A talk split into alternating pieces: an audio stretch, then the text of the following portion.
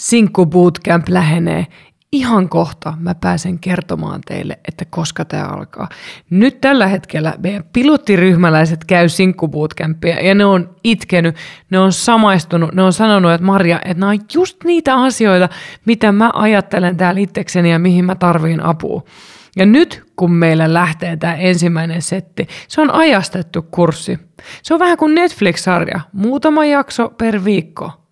Ei liikaa, koska mä en halua, että te pääsette suorittamaan. Te aiotte todella meinaa ottaa selvi, selvää siitä, mitä te haluatte tehdä elämässä. Lisäksi Sinkku Bootcampille osallistujat pääsee mukaan suljettuun Facebook-ryhmään. Te pääsette siellä turvallisesti juttelemaan näistä aiheista, mitkä täällä kurssilla nousee. Mä oon siellä myös mukana. Mä laitan teille väliin sinne videotervehdyksiä. Te pääsette saamaan sieltä vertaistukea. Lisäksi te pääsette muutamaan Zoom-tapaamiseen mun kanssa. Eli ihan oikeasti kokoonnutaan yhdessä live-tilanteessa. Ja lisäksi vielä tulee päätösjuhla toukokuussa. Sellainen juhla, että nämä, ketkä osallistuu Sinkku Bootcampiin, on aivan etusijalla ilmoittautumassa sinne. Tämä kaikki mieletön setti tulee aivan kohta myyntiin. Jos sä haluat ekojen joukosta tietää koska, liity uutiskirjeen tilaajaksi www.puhumuru.fi osoitteessa. Mun muruset on meinaa aina etusijalla. Ja kaikki nämä tiedot löytyy myös tämän jakson esittelyteksteistä. Nyt on aika rikkoa tabut ja myytit seksuaaliterapiasta, sillä tällä kertaa seksuaaliterapia tapahtuu podcastissa ja te pääsette mukaan. Nämä upeat, rohkeat ihmiset antaa tarinansa meidän kaikkien kuultavaksi. Tervetuloa mukaan Puhumurun vastaanotolle. Moikka Tiina. Moikka. Tota, sä tulit tänään mun vastaanotolle. Joo. Millä fiiliksellä sä tuut? äh, vähän jännittyneenä, mutta kyllä mä odotin tätä. Hyvä. Sullahan oli, sulla on jonkun verran kokemusta pariterapiasta, eikö niin? Joo, muutamia kertoja käytiin availemassa asioita eron jälkeen entisen miehen kanssa, mutta ei sen enempää. Eli nyt sä pääset sitten ensimmäistä kertaa yksin ja vielä seksuaaliterapiaan. Joo. Mahtavaa. Mä kyselen sulta vähän taustatietoja ja mennään sitten niihin asioihin, mistä sä haluaisit puhua enemmän tänään. Eli minkä ikäinen sä oot? Mä oon 32. Joo. En, miten sä määrittelet sun sukupuolen? Nainen. Hyvä. Entä seksuaalisen suuntautumisen? Mm, kyllä mä sanon, että mä oon hetero. Selvä. Entä onko sulla minkälainen, onko sulla jotain suhdetta? Miten sä kuvailisit sun suhden muotoa tällä hetkellä elämässä? Mm, tällä hetkellä mä oon sinkku. Mä oon vastikään eronnut. Okei. Okay. Tuohon me ehkä vielä palaamme. Ja miten muuten sä kuvailisit sun elämäntilannetta? Elämäntilanne muuten on aika sellaista vauhdikasta, vauhdikasta elämää lasten kanssa. Kaksi tytärtä mukana menossa. Onko ne tota, vielä ihan pikkusia vai onko ne vähän isompia vai? Vähän isompia lapsia multa kotoa löytyy, että pikku lapsivaihe on jäänyt onneksi jo taakse. Miltä se tuntuu, että pikkulapsivaihe on vähän takana ja isommat lapset? Aika ihanaa, vapauttavaa. Tämä, tämä on mun mielestä tärkeä kysymys, että miten, onhan siinä kuitenkin ero, että onko ne ihan pikkusia vai isompia? On, ja sitten se pikkulapsiaika on meillä ainakin ollut ihan superintensiivistä, niin musta on ihanaa, että alkaa tulla semmoista tiettyä vapautta, niin kuin tietysti myös fyysisesti, mutta henkisestikin. Totta. Oliko se niin, että sä oot ollut yksinhuoltaja aika paljon sun? Joo, suurimman osan aikaa mä oon ollut yksin lasten kanssa. Hmm. Se on kuitenkin hyvä, hyvä tavallaan ottaa esiin sen takia, että kyllähän se vaikuttaa elämässä, jos on yksin vastuussa lapsista. Kyllä, moneen asiaan. Tota, miten, mitä, mitä asioita sä halusit tänään käsitellä tällä terapiassa? Tähän tuota, terapiaan mä halusin nostaa aiheeksi mun haluttomuuden. Miten tota, missä vaiheessa elämää sä oot huomannut sen haluttomuuden ensimmäistä kertaa tai ajatellut ehkä, että oiskohan tämä haluttomuutta? Uh, mä en tiedä missä vaiheessa mun silmät ehkä avautui sille enemmän, mutta jotenkin lopullinen tavallaan herätys siihen tuli sitten tämän tuota, päättyneen parisuhteen myötä. Näkyykö se siinä just päättyneessä parisuhteessa jo se haluttomuus? Joo, eli siellä se nousi, nousi niin kuin pinnalle, että, että mä ajattelin, että se enemmän tulee sieltä vastapuolen syistä tämä asia, mutta tota, nyt se ehkä onkin sieltä, sieltä tuota, kummunut pidemmältä aikaa mahdollisesti. Miten se haluttomuus sitten näyttäytyy? No nyt tällä hetkellä esimerkiksi sellainen, mistä mä oon ehkä aiemmin nauttinut, niin myös itse tyydytyksestä, niin tällä hetkellä se näkyy siinä, että ei mun tee mieli edes itse tyydyttää itseäni. Onko se sitten, että sellaiset halun tunteet puuttuu ylipäätään? Joo, se on johonkin kadonnut silloin, silloin tota, ehkä silloin viime syksyn aikana. Kävikö silloin viime syksynä jotain sellaista, mikä olisi niin kuin, se olisi ehkä joku asia, mikä olisi satuttanut sua tai loukannut sun naiseutta, seksuaalisuutta? Mm, kyllä mä koen, että siihen vaikutti myös, myös tuota puolison taholta haluttomuus, joka aiheutti kyllä mussa sellaisen tunteen suuresti, että mä en kelpaa, vaikka tällaisesta ei missään nimessä niin kuin ollut kyse ja mm, totta kai sen niin kuin järjellä tavallaan ymmärtää, mutta ei se vaikuta siihen, että miten mä sen koin. Se on hirveän inhimillistä, että siitä tulee olo, että, että minussa on joku vika, että mm. mä en mm. kelpaa. Onko se sitten se mä en kelpaa, niin onko se sitä kautta kyseenalaistanut esimerkiksi sun kehoa tai naiseutta laajemmin tai – Uh, no mä oon ehkä aina vähän kipuillut sen mun kehon kanssa. Tai on sellaiset tietyt jutut, mitkä ei ikinä oikein miellytä silmää. Toisina päivinä enemmän ja toisina vähemmän. Ja jotenkin sitten ehkä sitä myötä myös tuli sellainen, että sä huomaat niitä omia epäkohtia tosi paljon. Ja sitten myös jotenkin se on ehkä laajentunut myös siihen, että sit mietit hyvin monella tapaa, että, että kelpaanko mä, kun mä teen asioita jotenkin, tai kelpaanko mä, kun mä ajattelen joistain asioista näin, tai että se on niin kuin myös siitä fyysisestä niin muuttunut hyvin moneen muuhun muotoon se ajatus, että mä en kelpaa näin. Se on aika painava ajatus, että tuntuu, että mä en kelpaa näin. Se on kyllä aika semmoinen piinaava ja pidemmällä pätkää sellainen, mikä tuntuu hajottavan. Onko tota, luuleeko sä, että tämä kumpuu vielä kauempaa kuin tästä aiemmasta suhteesta?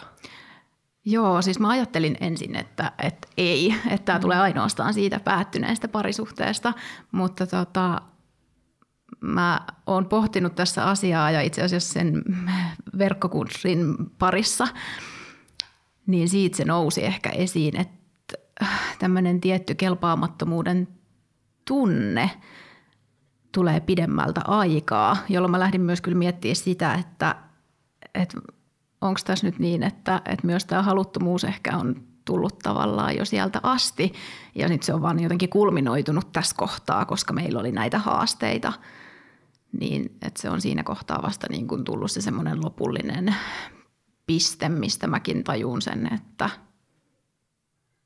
nyt ollaan tässä haluttomuuden tilassa myös mun kohdalla. Mutta ehkä se on ollut, vaikka se, se on varmasti kivuliasta, mutta se kuulostaa samaan aikaan myös tärkeältä. Totta kai se on aina tärkeää havaita sieltä ehkä niitä syy-seuraussuhteita ja päästä sinne juurisyihin käsiksi, että mistä mikäkin johtuu. Luuletko sä, että se lähtee sitten ihan tuolta niin kuin lapsuudesta asti siitä, miten esimerkiksi sun perheessä ja lähipiirissä on suhtauduttu, seksuaalisuuteen? Onko siellä ollut seksuaalikasvatusta. Millainen puhumisen kulttuuri on ollut asioista? On varmasti sellaistakin, joo. Ja niin kuin tuli sellaisia monia ajatuksia silleen, että ai vitsi, että ehkä myös tavallaan se uh, kelpaaminen on tullut sielläkin esiin moneen kohtaan, että, että oot ollut vähän vääränlainen tai, tai että on ihan toivotulla tavalla aina suhtautunut asioihin tai tehnyt asioita. Millä tavalla sä et ole sitten kelvannut? Millä tavalla sä oot tehnyt liian eri lailla tai ollut liian erilainen? Mm, mä oon tietyllä tapaa saanut ehkä sellaisen vanhoillisen kasvatuksen ja, ja sitten välttämättä kaikki tästä mun elämän valinnoista ei ole ollut sit sitä sellaista miten oli siis suonut elämän menevän. Totta kai mä ymmärrän, että se vanhempia harmittaa, että jos ei se tie ole tasaisin ja helpoin, mutta jotenkin mä ajattelisin, että se ehkä sieltä niin kuin on myös tullut se ajatus, että minä ja mun valinnat ei kelpaa. Millaisen olon se aiheuttaa, kun sä ajattelet, että sun valinnat ei kelpaa, että sun lähipiiri ei hyväksy niitä? Miltä se mm. tuntuu? No totta kai se tuntuu siis pahalta, mutta musta tuntuu, että ehkä vuosien varrella myös sitten sellainen suojakuori on kehitetty siihen, että, että mä voin elää niiden mun elämän valintojen kanssa. Että tavallaan se ei enää tuntuisi musta miltään, vaikka tulisi sitä arvostelua, että miksi sä teet näin tai miksi sä teet noin. Jääkö sinne suojakuoren alle sitten jotain muuta tärkeää? Jotenkin musta tuntuu, että se... Varmasti paljonkin, että on, on paljon sellaista, että mistä sä pidät ehkä vähän semmoista niin kuin tiettyä etäisyyttä ihmisiin tai asioihin. Se, eikö se vaadi aika paljon myös kontrollointia, että saa pidettyä sen suojakuoren, ettei sinne alle pääse kukaan? Mm, mä sanoisin, että nyt varmaan vuosi on kulunut jo niin paljon, että se on aika helppoa, että vaikeampaa on päästä ketään sinne ihon alle mm. ja oikeasti niin kuin tutustuu siihen, että mitä sä todellisuudessa niin kuin oot. Et mä just puhuin tuossa taannoin tota, mun työkaverin kanssa just vähän tähän liippaavasti ja mä sanoinkin hänelle, että musta tuntuu, että tosi moni saa musta helposti sellaisen kuvan, että, että mä kerron itsestäni paljon tai mä annan itsestäni paljon – ja sitten todellisuus Mutta. onkin se, että mä annan sulle tasan sen, mitä mä haluan sun antaa tietää itsestäni. Ja sitten tavallaan se, että, että se vaatii aika paljon, että, että tietysti tietyllä tapaa ne huonotkin päivät tulee varmasti esiin, mutta sitten on paljon sellaista pinnan alla, mikä ei sitten tuu, ellei sä oikeasti halua kaivaa sitä todellista minää esiin. Onko sulla sellaisia ihmisiä sitten, kenelle sä näyttäisit sun todellisen minän, minän sen, kuka Tiina oikeasti on? Et onko sulla yhtään sellaista? Yksikin, ei, yksikin ei varmaan on. itse asiassa tällä hetkellä ole. Et mä ajattelin just tähän päättyneeseen parisuhteeseen liittyen, niin silloin mä ajattelin, että siinä on ihminen, jolle mä haluan näyttää, mutta, mutta jotenkin sitten jossain kohtaa tuli vähän sellainen olo, että sekin on ehkä vähän liikaa. Että toinen ei vaan pysty kaikkea sitä kantaa. Että saat liikaa. Ja se, mitä mä ajattelen ja, ja mitä mä todellisuudessa oon, niin mä en tiedä, se voi olla myös vaan se ajatus, että, että mulla itselläni on se ajatus ja mä oon jotenkin niin kiinni siinä. Mutta jossain kohtaa joo, se alkoi tuntua siltä, että, että toi toinen ei ehkä kestäkään sitä kaikkea, mitä mä todellisuudessa oon ja mitä mä kannan mukana. Niin. Kuulostaa kivulialta. Mm, sitä se oli oli ja on edelleen. Eihän se mihinkään ole kaikonnut sieltä. Se näkee sun silmistä sen kivu. Mm-hmm. Kiitos kun sä kerrot sen mulle. Kiitos kun sä kuuntelet ja otat sen vastaan. Mm. Ja mä en usko, että sä oot yhtään liikaa. Se on vaan jotenkin matkan varrella. Sulla on muodostunut e- varmasti eri tilanteiden kautta käsitys siitä, että sä oot liikaa. Ja siitä on osa totta. Osa voi olla sitä suojautumistakin, mm-hmm. mikä on jälleen tavallaan, jollain tavalla se on hyväkin, että ihminen suojautuu. Sehän ei ole vaan huono asia, että suojautuu.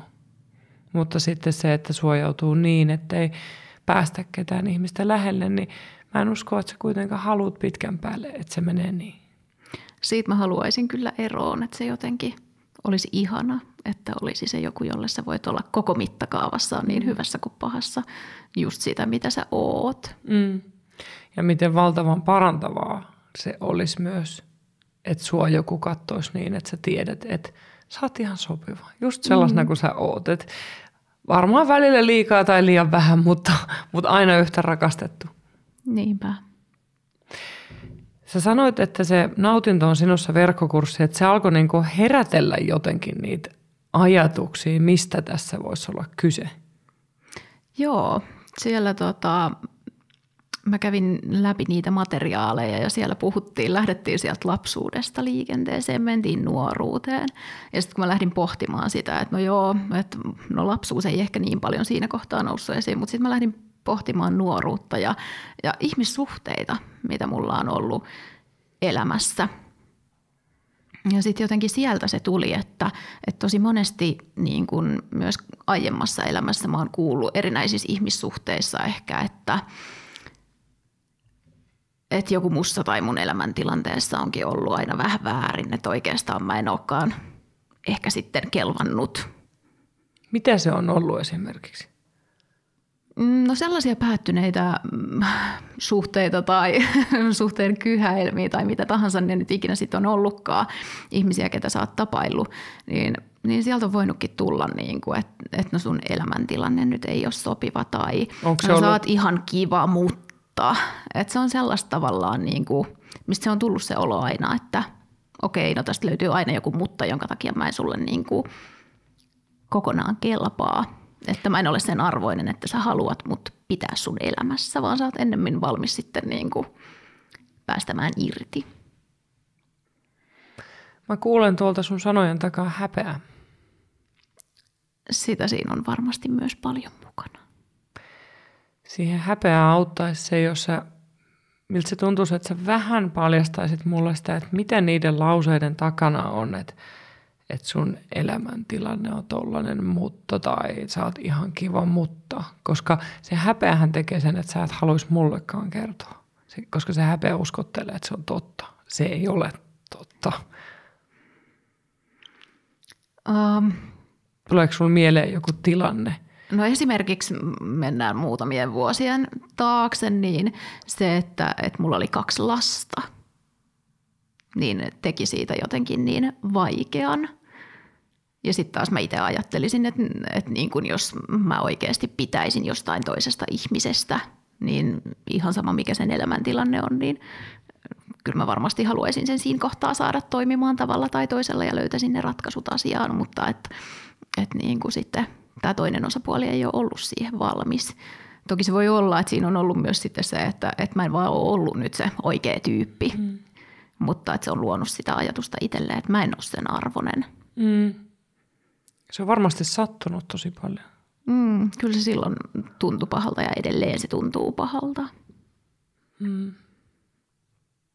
Mutta ei, vois, voisiko sä ajatella niin, niin kuin yrittää, mä tiedän, että se menee siihen, että mä en kelpaa, kun tavallaan sut hylätään siihen tilanteessa sanotaan, että, että sä olisit ihan kiva, mutta kun sulla on noin lapset tai miten ikinä törpösti se on sulle ikinä sanottukaan. Mutta mut tavallaan se, että et vähän röyhistäisit sun niinku höyheniä ja ottaisit sen asenteen, että ehkä hän ei ollut valmis tähän vastuuseen. Tai, tai hän ei ymmärtänyt, mistä tässä elämässä on kiinni. Tai hänen pelkonsa takia hän ei uskaltanut lähteä katsomaan, että olisiko meistä voinut tulla.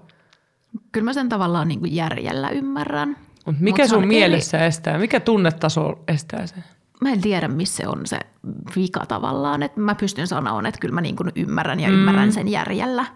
Mutta sitten se tunne tulee sieltä aina esiin. Mm. Että sitten lopuviimein sä oot aina silleen, että no, että eihän se niin kuin ole kiinni siitä elämäntilanteesta tai ei se ole kiinni mistään muusta. Sulla nousee kyyneleet silmiin. Mm. Tämä on jotenkin aihe, joka tota, kyllä koskettaa. Mm. Ja tämä on ehkä sitä, mitä on niin kuin, uh, vuosia jätetty sinne pimentoon mm. sanomatta ääneen. Hyvä, että sä sanot se ääneen. Mä käyn nopeasti hakemaan sulle nenäliinan, koska mä unohdin ne tonne terapia tolle toiselle pöydälle. Täällä saa, ehdottomasti saa itkeä. Ja se on, sanotaanko näin, että sen häpeän kanssakin mä uskon, että se itku myös niin kuin on sitä, että päästään myös irti siitä häpeästäkin. Edes pienen palasen.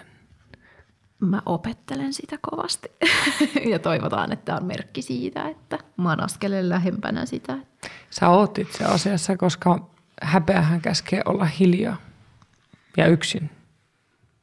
Ja sä oot selvästi ollut hiljaa ja yksin. Niin mä oon ollut. Ja nyt sä sanoit ääneen jo asioita. Ja ehkä tästä myös tulee se, että nyt mä joudun, joudun sanomaan ääneen ne asiat, mitä mä oon ehkä päästäni ajatellut jo aiemmin. Ja ehkä se myös niin kuin auttaa mua päästää irti niistä ajatuksista. Mm. Jeesus ei ole mitään vikaa. Sä oot hyvä just sellaisena kuin sä oot. Ja sun olisi pitänyt saada se kuulla monessa kohtaa sun elämää. Ja siis mä oon kuullutkin sitä ihan joo, juurikin tässä edellisessä suhteessa esimerkiksi, niin kyllä mä kuulin tosi paljon, että, että mä oon hyvä ja, ja niin kuin, että, että mikään asia ei minusta sinänsä johtunut. Mutta sitten se on aina välillä haasteellista, että jos ei aina kaikki sanat ja teot sitten kulje ehkä ihan käsi kädessä, niin se luo sitä haastetta uskoa siihen, että onko se oikeasti näin niin kuin sä sanot sen mulle – jos jossain kohtaa tulee sellainen ajatus, että okei, toi sun teko ei nyt välttämättä ihan tue tätä, tätä mitä sä mulle tuotat. Mm. Ja varmasti, mä en tiedä, onko se ollut sitten se tavallaan se seksuaalisuus siinä teidän suhteessa, kun sun kumppanilla on tullut haluttomuutta, niin onko se ollut vähän sellainen niin triggeri tavallaan siihen, että toi alleviivaa sen, että mä en kelpaa? On ja sitten niin kuin, no ylipäänsä siis seksi on ollut meille tosi tärkeää. Ja se on ollut sellainen, että vaikka tuntuu, että kaikki muu kaatuisi niskaan, niin se on ollut sellainen juttu, mikä, mikä jotenkin tuota, toi meitä yhteen ja, ja paljon lähemmäs. Ja sitten kun tavallaan se vietiin siitä pois ja sitten se kaikki muu kaos siinä ympärillä saattoi sit olla ihan yhtä lailla, niin, niin tota, se oli haasteellista, että se viimeinen toimiva juttu häviää siitä. Pystyttekö te puhumaan siitä? Mm-hmm. Jonkin verran joo, mutta sitten se oli jotenkin, tai en mä tiedä oikein mihin se keskustelu sitten aina kaatu. Ehkä sitten siihen, että, että voitiin todeta tilanne, että nyt on, ei tee mieli yhtään. Ja sitten se vähän jäi ehkä siihen. Sitten ei avattu sen enempää. Se olisi varmaan ollut sulle tärkeää. Joo, mä kaipasin tosi paljon sitä, että voidaan puhua ja käydä niitä tuntemuksia läpi ja ehkä myös sitä, että olisi ollut sitä sellaista, että, että kaiken ei tarvitse aina liittyä seksiin, että voisiko olla vaikka sitä niin kuin hellyyttä ja läheisyyttä muuten ja sitä semmoista niin kuin yhdessäoloa. Mm. Mutta tota, jostain syystä se jäi silti siihen, että sitä ei oikein sitten ehkä tullut. Ja oliko noille toiveille tilaa tai mahdollisuutta sanottaa sitä, että mitä muuta se lähellä olo voisi olla kuin seksiä? Mä en oikein tiedä. Musta tuntuu, että siinä oli ehkä vähän sellaista, että me ei välttämättä ihan puhuttu sen suhteen samaa kieltä aina. Että se haasto. Ette olisi ensimmäisiä kenellekään. No ei varmastikaan. Mä, mä jotenkin uskon, että se jollain tasolla voi helpottaa tietää, että, että me ei olla ainoat, ketkä – rämpii tämän asian kanssa. Mm. Tämähän on suoraan kytköksissä myös kaikkien meidän olemattomaan seksuaalikasvatukseen. Meil, meillä, meillä ei ole sitä niin kuin, meillä ei ole niitä sanoja, meillä ei ole tietoa, miten me voitaisiin puhua intiimiydestä samaan aikaan, kun se on vie meidät tosi haavoittuvaiseen niin kuin osaan mm. ihmisenä olemista ja tosi paljaaksi. Niin sitten se tekee siitä sen, että, että se on melkein helpompi vältellä. Joo, se puhumattomuuden kulttuuri elää vielä suuresti ja hyvin monessa kohtaa. Ja sitten tämä on selvästi sellainen aihe, mistä jotenkin on vielä vaikeampi puhua. Mm. Ja vaikka se olisi itselle vaikea puhua, niin sitten se voi olla, että se toinen ei, mm. ei vielä vaan ole samalla viivalla sunkaan eikä pysty siihen. Mm. Niin siinä kohtaa sä jäät jotenkin tosi yksin sen tilanteen ja tunteen kanssa. Että sulla olisi se puhumisen tarve, mutta sä et saa oikein sitä semmoista tai sä voit pitää semmoista monologia, mutta sä et saa sille oikein niin kuin välttämättä vastetta. Mm. Miten, tota, miten sä koet sun seksuaalisuuden tässä ja nyt? No mä pohdin, että vieläkö sitä on jossain tuolla pinnan alla olemassa. Että se on ollut nyt jotenkin niin piilossa. Onko se pelottava ajatus ajatella noin? No kyllä se tekee sellaisen fiiliksen, että en mä tunne enää itteeni. Että jotenkin mä oon ajatellut aina, että kun se on niin iso osa ollut mua ja mun, mun elämää, niin jotenkin mä oon kadoksissa siinä samalla. No sen mä voin lohduttaa sua, että se ei ole kadonnut mihinkään. Ei se ole hävinnyt susta mihinkään. Piilossa se voi olla. Mutta ei se ole kadonnut mitenkään iäksi mihinkään. Ja joskus se menee ihmisellä piiloon, mikä on jo, jollain tavalla meidän keho ja mielen viisauttakin. Että meidän täytyy käsitellä jotain, että sille on taas tilaa. Sen, sen mä jotenkin huomaan ylipäätään seksuaaliterapiatyössä, että mun luo tullaan seksuaalisuuteen liittyvien haasteiden kanssa, mutta siinä edessä on usein jotain muuta ja se meidän keho, keho ei voi jotenkin huijata. Että se reagoi, että me ei tunneta halua, että se on sellainen niin kuin hälytys, että nyt sun on pakko pysähtyä tämän jonkun muun asian äärelle. Mm. Muuten tälle, tälle asialle ei ole tilaa, koska nautinnon äärellä ja halun kanssa meidän pitäisi olla vapaita ja luottavaisia ja tuntea se, että me kelvataan ja ollaan arvokkaita. Ja, ja sähän oot nyt tuonut esiin sellaisia, että se on just niitä asioita, mitkä estää tota kaikkea. Niitä nousee pinnalle täältä mm. yksitellen. Olisiko joku niistä sellainen, mitä sä haluaisit pohtia, joku tietty vaihe elämässä tai joku tilanne, mistä on jäänyt sellainen, että se kumpuu esimerkiksi mieleen uudelleen ja uudelleen, miten sitä sun kelpaavuutta esimerkiksi määritelty. Tai satutettu sitä, että sulla on tullut se olo, että sä oot kelpaamaton. Uh, mä en tiedä, onko sellaista niin toisen näkökulmasta, mistä olisi tavallaan mm. tullut se, että toinen tekee selväksi, että mä en kelpaa. Mm. Mutta ehkä siitä, että vaikka viimeisimpiä kertoja, kun on vaikka harrastanut seksiä, niin mulla on ollut itsellä se ajatus tosi vahvasti siinä, että no miltä mä nyt näytän tai miltä mä nyt tunnun ja, ja jotenkin sellainen ehkä niin kuin myös haaste heittäytyä siihen on ollut tosi suuri koska jotenkin sä jäät vaan kiinni siihen, että no tässä asennossa mä näytän typerältä tai, tai että mä en pidä siitä, miten mun maha nyt vaikka tässä roikkuu tai, tai tämä on tosi ällöttävää nyt tästä kuvakulmasta, että hän katselee mua tossa, vaikka eihän se toinen edes sellaisiin kiinnitä huomiota, mutta jotenkin niin kuin itse mietit ja näet vaan sellaisia asioita. Niitä on ollut niin kuin kun lähtee näin jälkikäteen miettimään, niin tosi monta kertaa. Että aika pitkä aika on varmaan siitä, kun viimeksi on niin kuin silleen vapautuneesti nauttinut. Koska se voisi olla, että sellainen olisi ollut viimeksi? Mä heitän, että varmaan viime kesänä. Mitä eroa siinä viime kesässä oli tavallaan siihen, että toi muuttui sellaiseksi, että sä mietit, miten vikoi sussa mahdollisesti on tai, tai mitä sä teet väärin tai tunnut vääränlaiselta? Uh, no silloin jotenkin niin kuin tietysti siinä suhteessa oli helppo olla mm. ja jotenkin asiat synkkas ja, että siellä oli jotenkin sellainen niin kuin hyvä ilmapiiri ja, ja semmoinen niin kuin luottamus mm. puolin ja toisin, että pystyttiin availemaan sellaisia asioita ja ehkä toiveita myös sit niin kuin seksuaalisuuden saralla.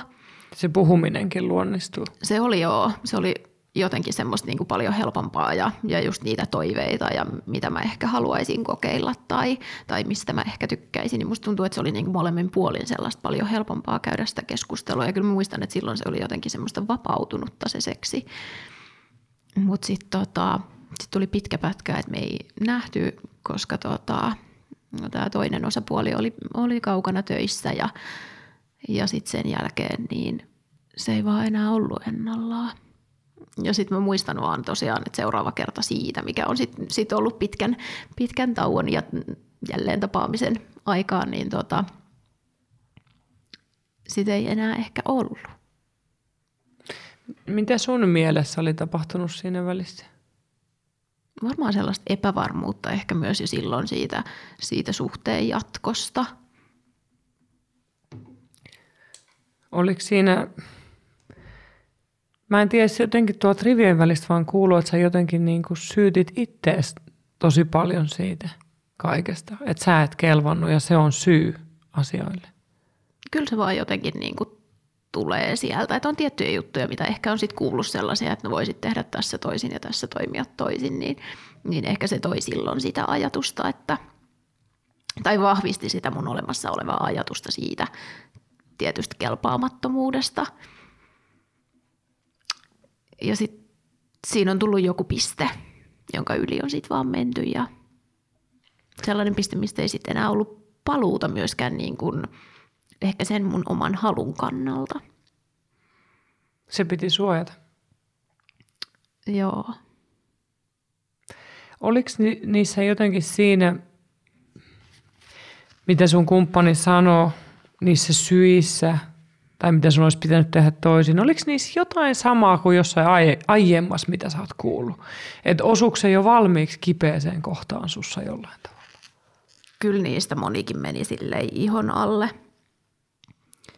Että tota, sellaista yksittäistä niin kuin, ei tule silleen suoraan tavallaan, mutta että moni niistä meni ja ehkä myös niin sellaisiin haavoihin, mitä tota, meidän suhteessa oli jo tullut sit aiemmin, minkä piti olla ok ja käsitelty. Mutta sitten se ehkä repi ne vanhat haavat auki uudestaan, että ne ei sitten ollutkaan niin taputeltuja, mitä mä ehkä ajattelin. Jääkö sä yksin noiden asioiden kanssa sitten? Tosi pahasti, joo.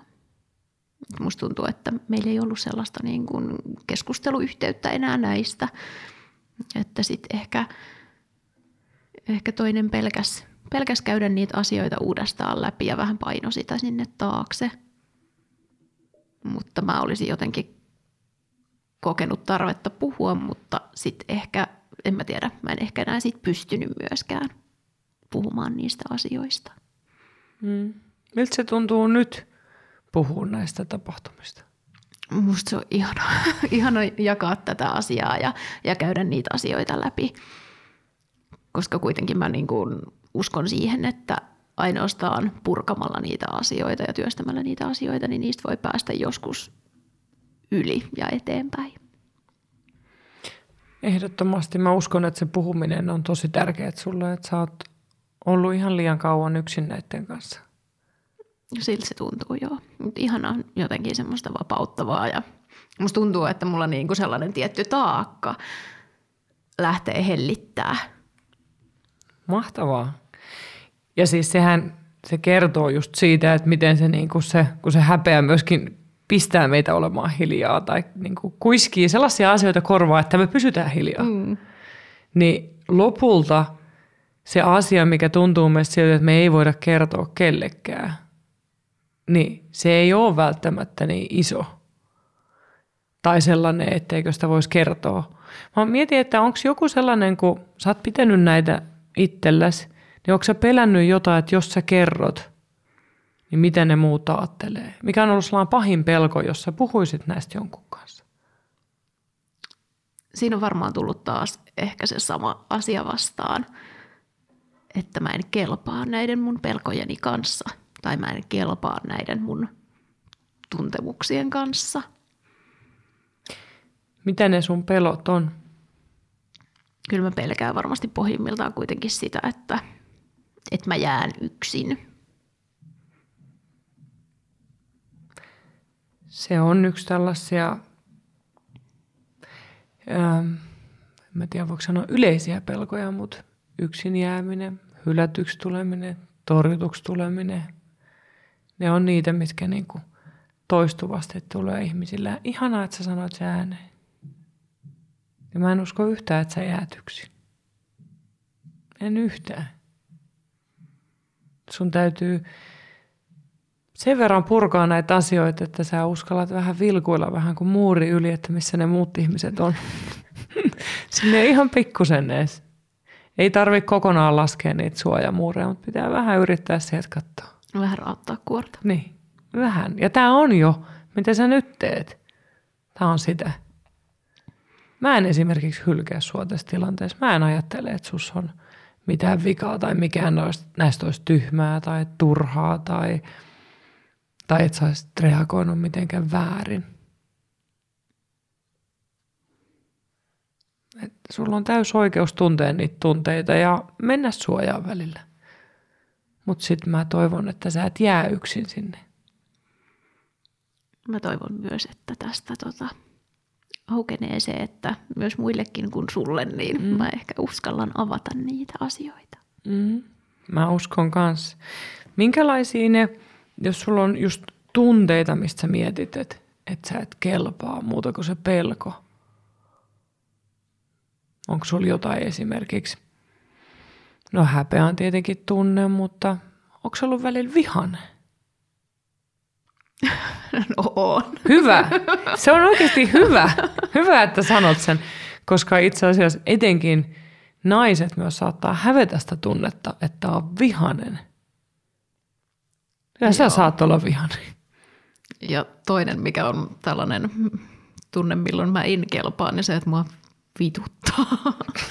Hy- hyvä, että sanoit senkin ääneen. Kyllä niin kuin saa vituttaa ja sille on joskus erittäin hyviä syitä myös, että vituttaa. Ja sekä niin kuin se, että vituttaa tai vihaisuus, niin ne on myös joskus sitä myönteistä aggressioa, sellaista eteenpäin vievää voimaa, että, että niin kuin tavallaan asettaa rajat esimerkiksi tai, tai toteaa, että se ei ole saanut kohdella mua näin. Mm. Että se on myös hyvä, että se tunne tulee. Ja se muuttuu tuhoavaksi. Sen takia tämä oli tosi hyvä, että sä nostit tämän esiin, koska jos sä käännät kaiken, että tämä on mun syy, niin sitten se on sulle vaarallista. Mutta mä näen sun silmistä jo, että sä tiedät, että se ei ole kyllä täysin vaan sun syy. Että sä oot ollut varmasti joissain tilanteessa vaikka sun ex-kumppanille tosi vihaneeksi. Niin. On ollut. Hyvä. Joo. hyvä. on ollut. Joo, se on tärkeää. Että ne, nekin tunteet saa tuntea. Ja se, että, että olisi vielä joku päivä se tila myös tunteenne. Mm. Mitä niille nyt käy, jos niitä tulee niitä tunteita? No sitten ne odottaa aina sitä oikeaa hetkeä. Mihin sä työnnät ne? Jonnekin syvälle sisälle piiloon. Ja sitten kun tulee se hetki, että sä voit purkaa, niin sitten ne purkautuu ennemmin tai myöhemmin. Joko se mm. tulee se viimeinen piste vastaan, että sä et voi enää peitellä niitä ja sitten mm. se kaikki tunneryöppy tulee ja sitten sun vaan käytävä ne kaikki läpi. Mm. Ei, se, se on vähän kuin ruutitynnyri, mitä sä mm. täytät. Se on ihan totta ja sitten kun se räjähtää, niin se ei ole enää sit kaunista mm. missään nimessä. Ehkä tuohon voisi oppia jonkun uuden tavan. Tavallaan opetella ilmaisee, ehkä aloittaa sellaista just helpoimmista tilanteista, missä se vihan tunne tai vitutuksen tunne ei ole liian iso. Ja tavallaan niissä antaisi luvan tunteen ja opettelisi sanottamaan sitä. Mm-hmm. Ja monessa tilanteessa se ehkä onkin jo sellaista luontevaa ja, mm. ja musta tuntuu, että mun lähipiirissä tiedetään myös se, että, että se huono päivä voi, voi sieltä mm. aika hyvin paistaa läpi sitten ja se tulee ilmi, mutta tota, sitten kun me mennään siihen niin kuin, tai jotenkin musta tuntuu, että se on haastavampaa paljastaa niille kaikista lähimmille, vaikka monestihan se menee niin kuin toisin päin. Miksi se tuntuu haastavalta niille lähimmille?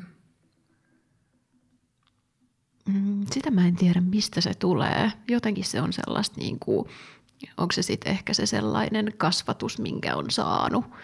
Miten, miten teidän perheestä noi, miten tunteisiin suhtauduttiin? Oliko se, oh, no, tämä on stereotypia, mutta yllättävän tällainen monin resonoiva stereotypia, että käskettiinkö sut vaikka vaan omaan huoneeseen, jos sua ärsytti tai suututti joku asia lapsena? Mä jotenkin muista sitä sellaista, että, miten siihen varsinaisesti suhtauduttiin, mutta jotenkin se oli aina sellaista, että mikä pitää piilottaa. Sen Eli sulla niin oli muistan. sellainen niin kuin tieto siitä, että tämä pitää piilottaa. On, on jotenkin, niin kuin, että, että mä en muista sellaista, että, että onko kukaan koskaan niin kuin suoranaisesti käskenyt niin tehdä tai sanonut, että siinä on jotain väärää tai näin, mutta jostain syystä niin kuin sellainen – ehkä sitten hiljainen tieto on ollut, että, että jos sulla on paha mieli tai sulla on nyt jostain syystä huonompi päivä tai jotain muuta, niin että vähän niin kuin, että jaa se nyt tasan vaan itses kanssa se tuntemus. Ajattele, miten rankkaa se on lapselle. Hmm. Oikeasti. Ja sitten kun siitä jää se tapa, niin se on kaikista jotenkin niin kuin haastavinta. Mm. Koska jos sä et toimi sen mukaan, susta tuntuu, että sä teet väärin. Mm. Eiks niin? Joo. Se on kuin joku painaa nappia koko ajan, Tiina. No niin. No niin. Ja sitten se on sitä, että sä patoot sinne sisälle ja purat ne vasta sitten, kun on se hyvä hetki. Jota ei siis lapsiperheen elämässä tuu kovin usein. Joo, se on totta, että Et siinä ne omat niinku, tunteet muutenkin joutuu, niitä mm. joutuu säätelemään enemmän, koska lasten tunteille mm. pitää olla enemmän tilaa. Niinpä. Eli tunteet pitää piilottaa. Eli sä sano, mainitsit tuossa pahan mielenkin, eli onko siellä sitten just vitutuksen ja vihan lisäksi myös sellainen suru ja ikävä? On Onko siellä. sellaiset tunteet On. myös sellaisia? On. Ja ne on niitä myös, mitä viedään pinnan alle. Mm.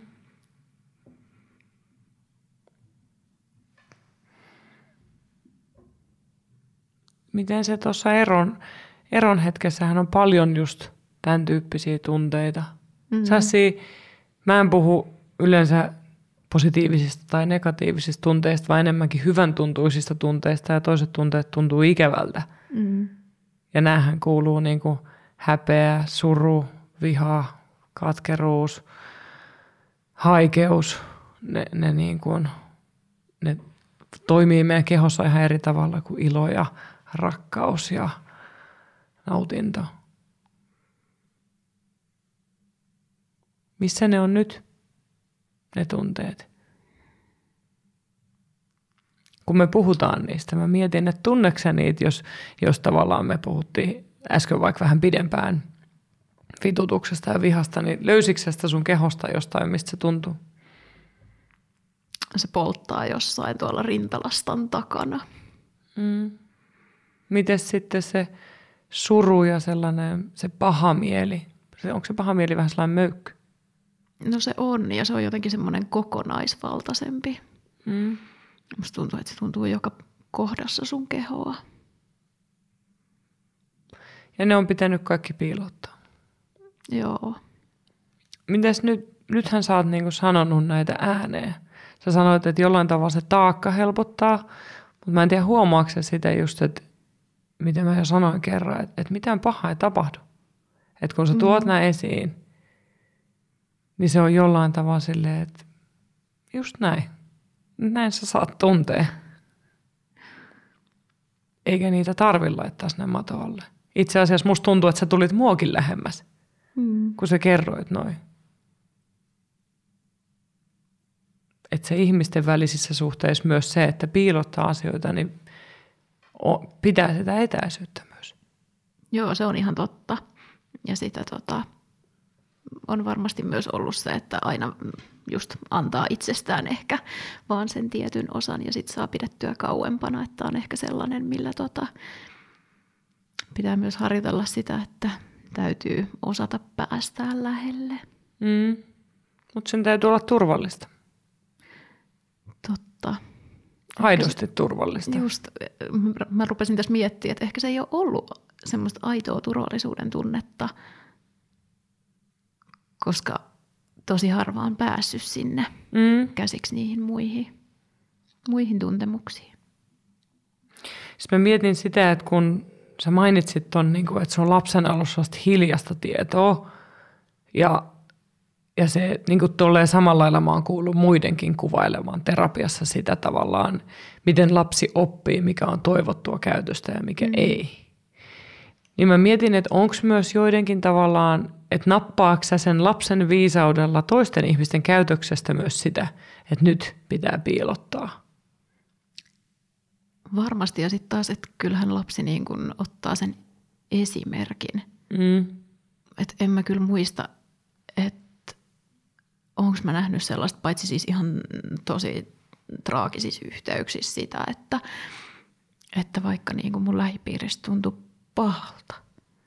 Se on ollut tosi harva tilanne, missä mä oon oikeasti nähnyt sieltä jotain muuta kuin sen sellaisen pienen ärtymyksen tai ärsyyntymisen tai surun tai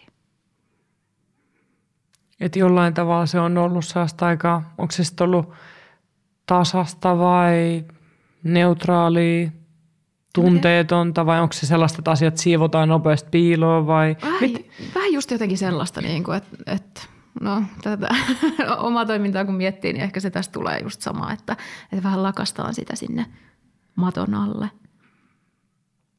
että sitä on ollut niin kuin tavallaan, että niitä erilaisia tunteita, niin kuin, kyllä mulle tulee mieleen, että niitä on niin kuin joitakin tiettyjä ollut, mutta sitten se on vähän niin kuin ollut sellainen, laitetaan ne sivuun.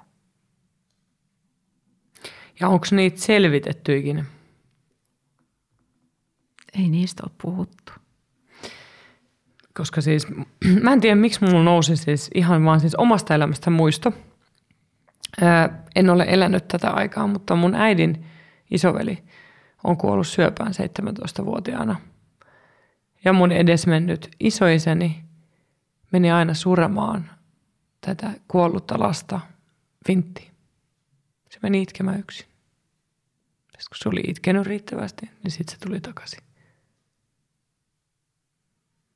Ja se tavallaan se, mulla tulee kylmät väreet, se tavallaan se, miten se suru käsiteltiin, miten niin kuin mun isovanhemmat meni jotenkin omiin paikkoihinsa suremaan. Että mun isoäiti toi sitä enemmän esiin ja niin kuin näytti mm. sitä.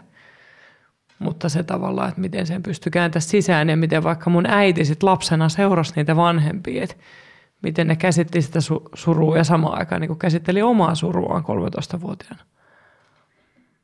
Saako se kiittää sitä? Saan. Mä näen jotenkin sun silmistä sen, että... Uh, mulla on siis hyvin tollainen tota, vastaavan kaltainen kokemus. Mä oon valitettavasti menettänyt mulle tosi läheisen tärkeän ihmisen. Mä oon tosi Ja pahoillani. tota, noihan se meni. Toivottavasti tämä ei satuttanut sua. Ei vaan tää ehkä avasi mun silmiä. Saanko mä ottaa sua kädestä kiinni? Oi, vitsi siis. Tämä oli oikeasti tärkeä, että sä sanoit sen ääneen, sä kerroit tämän ääneen. Koska just noinhan se meni myös meillä. Mm. Ja se vaikuttaa vuosia, vuosikymmeniä. Mä oon syntynyt kymmenen vuotta sen jälkeen, kun tämä mun äidinveli on kuollut ja se on vaikuttanut läpi mun elämää. Ihan koko läpi mun elämä. Musta tuntuu, että mä oon elänyt edesmenneen isoveljen kanssa, mikä olisi ollut mun eno, vaikka me ei ikinä tavattu. Se menee yli sukupolveen. Joo. Mm. Mutta ehkä avaa silmiä sille, että kuinka niitä tunteita olet mallioppimalla oppinut piilottaa. Ja samaan aikaan, kuinka, niin kuin, mikä mahdollisuus siinä on, että, että sä alat niin kuin, tuomaan niitä esiin ja annat niille luvan. Että niissä tunteissa ei ollutkaan mitään väärää tai pahaa. Ja surussakin on paljon sävyjä. Ei suru ole vain yksi tunne. Siinä on paljon eri sävyjä. Surunkin kuuluu viha, siihen kuuluu tuska, siihen kuuluu haikeus, siihen kuuluu rakkaus. Siihen kuuluu ihan hirveästi kaikkea. Se on ihan totta. Ja varmasti siinä on siinä yksin jäämisen pelossa on sitä kuoleman pelkoakin. Ja Sil- sitä si- menettämisen niin, pelkoa. Niin, just se, mm. Että toinen viedään iäksi. Että jää yksin.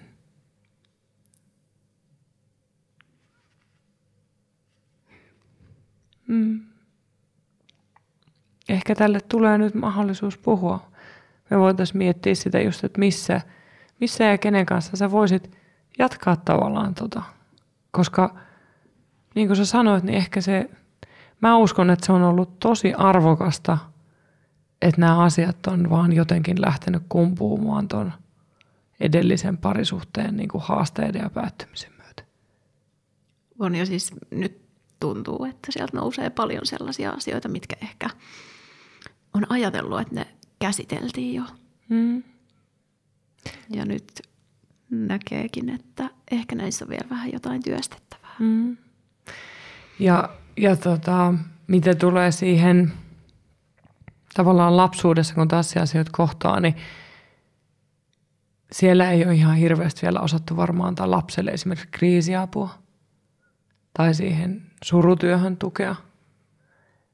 Eikä se tavallaan tarkoita, että vaikka se silloin ei, ei ole tavallaan saanut sitä, mitä olisi tarvinnut, niin sitä voi jatkaa nyt Mm. tavallaan sitä. Sä voit saada edelleen tukea.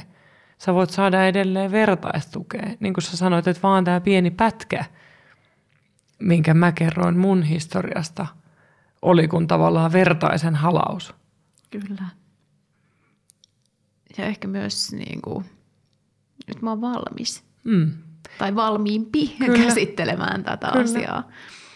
Ja, ja siihen liittyy myös elämäntilanne se, että sun lapset on vaan isompia. Mm. Silloin kun ne on ollut pieniä ja ollut, ollut hirveä härdelli päällä, mm. niin ei silloin ole voimia ja aikaa tällaiselle.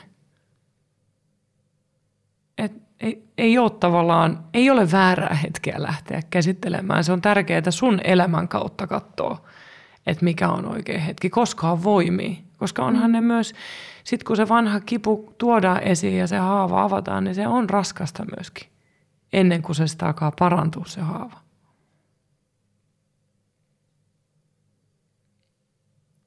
Toi on niin totta. Mm. Ja vaikka se tuntuu oudolta, että miten tämä nyt liittyy sitten seksuaalisuuteen, mutta kun kyllähän ne tunteet liittyy tosi paljon ja, ja, ja just se, että jos meidän sisällä on tavallaan kuin möykky, mikä me ei oikein tiedetä, että mitä kaikkea se edes on, niin meidän täytyy saada sulamaan se jotenkin ennen kuin me voidaan olla vapaita ja auki. Etenkin, jos puhutaan nautinnosta, mikä on vaikka jollain tavalla ihmisen kanssa, minkä on tunnetta enemmän. Se on tosi ristiriidas muuten. Ja toisaalta niin kuin sä sanoit, että ei, ei oman kehokon kanssa ole ollut nyt niin kuin se olo, että haluaisi, mm. niin sitäkään ei tarvitse säikähtää. Sä voit helliä itseäsi ihan vaan käymällä suihkussa ja rasvaamalla sääret ja todeta, että, että, että kaikki hyvin. Että se on se seksuaalisuus siellä, nyt se on vaan vähän erilaisessa vaiheessa.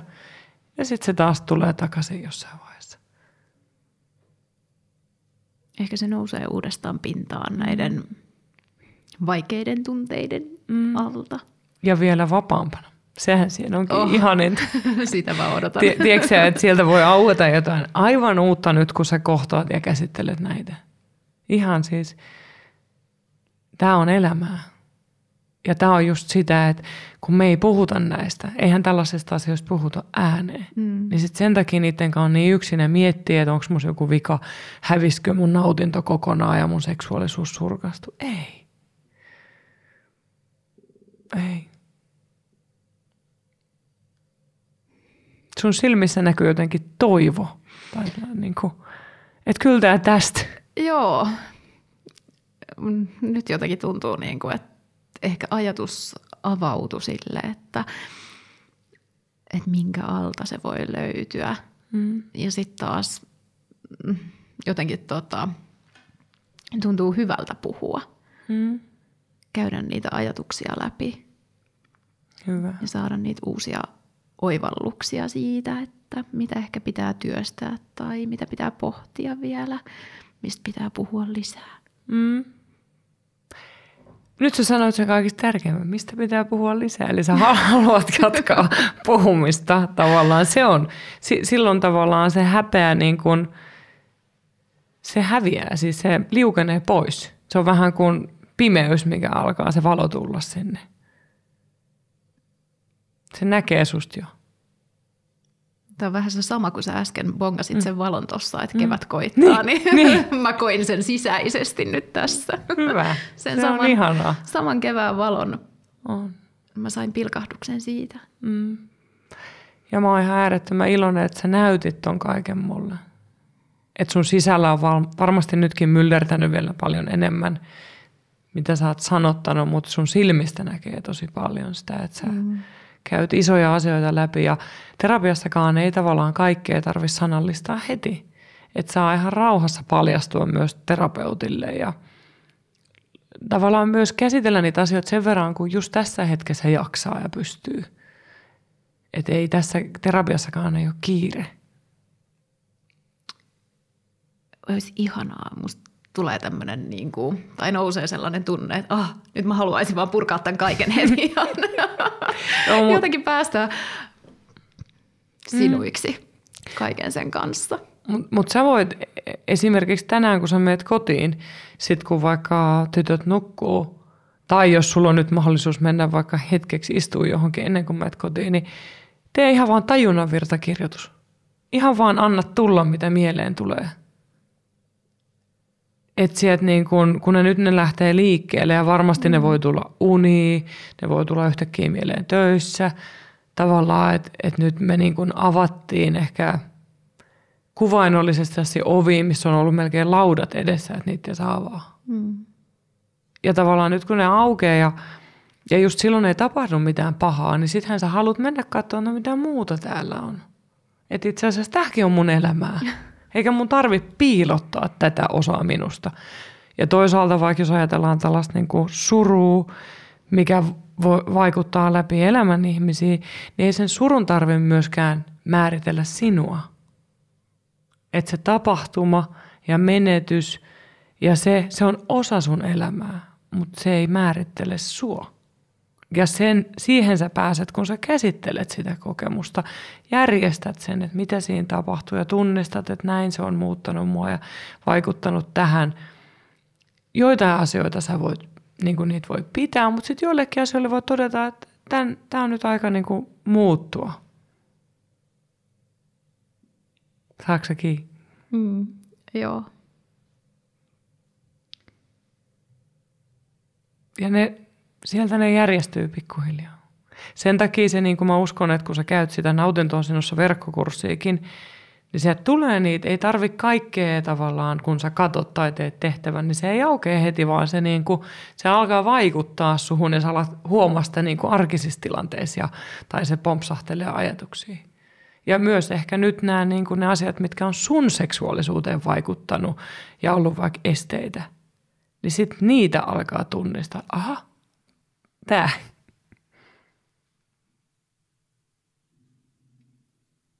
Sano vaan. Sulla oli joku huulen päällä. Ei, mä tässä vaan äimistelen jotenkin sitä, että ehkä tästä lähtee sellainen, mm, sellaisen niin kuin uuden oppimisen ja oivaltamisen polku. Ja ehkä se polku vie mut takas sinne, että kuka mä oon mm, ja mä mitä uskon mä kans. oon. Mä uskon kanssa. Että jotenkin sellainen niin kuin... Ja tiedätkö sen mitä? No. Sori kun mä keskeytin sut.